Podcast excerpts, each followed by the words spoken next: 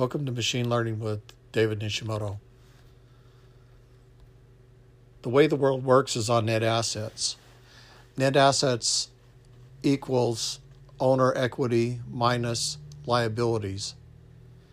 When companies deviate from a reasonable book value due to growth and optimism for a certain duration of time, they tend to liquidate some bad investments and accumulate some good assets, but only temporarily. For example, markets have tolerated a 15-year cycle of exuberance and over-speculation, producing a boom economy. In 2018, we are experiencing the latter stage of bad investment liquidation and asset accumulation, returning many companies back to a book value, approaching a 17 to price-to-earning norm, at which markets feel safe. Corporations have kept over $1 trillion in savings, money that could have been used for capital improvement projects and corporate acquisitions, all because of uncertainty in politics and the economy. As more clear signals are given that the economy is becoming healthy for the long term, the corporate savings money will tend to be invested into infrastructure and growth projects, boosting the economy even further in a snowball effect. Markets follow a cycle of infidelity and fidelity to the price-earnings ratio of 17. A return to the investor's earnings through dividends occurs during the fidelity cycle. Since 2009, investors have been seeking stocks with dividend earnings. Large companies with dividends have received enormous investments of money.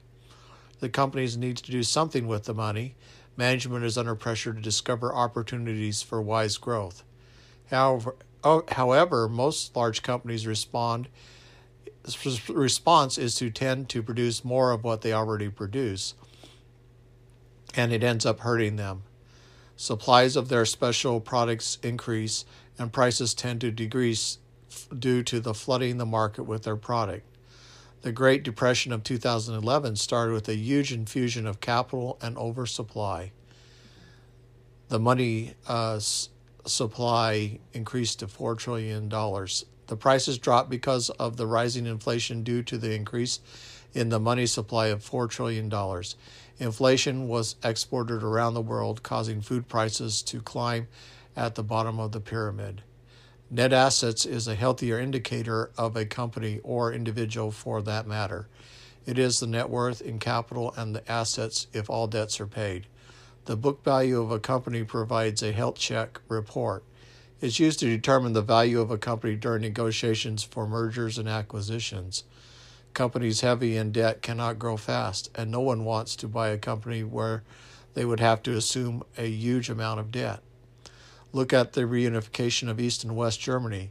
It was a meager merger of two countries, one with a thriving economy and the other with nothing to add to the combined country. Germany unified, but the economy paid a price. So it is with companies. Those swimming in debt are not good targets for mergers. Debt slows growth. Debt requires painful interest payments. Fluctuations in earnings both increase and decrease the pain to pay the debt. Sudden drops in sales can decrease the pain of debt. Lower profits cause reductions in labor. High debt to assets increase the probability that investments will become bad and need to be liquidated at a loss. The fidelity cycle starts with the repentance back to the more conservative, long-term, effective business practices. Money becomes tight in the corporation, reducing business travel, cutting back on employee benefits and perks, cutting the corners in production to save money, even funding bad ideas and attempts at turning things around. Let's examine how smart millionaire works his business. The smart millionaire next door keeps his costs down while he accumulates assets. His cash flow is steady and he pays cash for needed capital improvements. His financial goal is to not increase his debt, but to increase his cash flow, but is to accumulate more net assets. He may have a lower salary, less than $100,000 a year, in many cases, to let the money stay and build the business. In other cases, he may have earned over $1 million a year in salary. His age is 56. He doesn't spend his money maintaining a millionaire lifestyle. He's not in it for the show. He's in it for accumulating assets to be used as a bargaining chip in future investments as his company grows. Working capital equals current liabilities less assets. Return on equity equals net income divided by working capital times 100. And earnings per share equals net income divided by shares. What are companies doing with their working capital? In general, if companies are growing by using their working capital, dividend earnings should be strong for the shareholder. During periods of fast growth and over-speculation, companies divert money away from the dividend payments and reinvest the money for growth. The gambling is that the growth will drive demand for shares, and share price will increase as more investors acquire shares representing a partial ownership of the company. During periods of bust, the companies increase net income shares as dividend payouts to keep shareholders' money in the mix. Investor money acts like debt to the company, slowing growth and lessening dividend payout. A company capable of consistent dividend payouts represents strength in his sector of the business. Consistent long-term payouts help make investors predict possible and increase confidence in their investment strategy. The company keeps receiving money as confidence gain is sustained. Companies survive by keeping net assets at least twice what they owe. Most companies land when assets are 2 to 1 of the debt, or the debt represents 30% of net assets.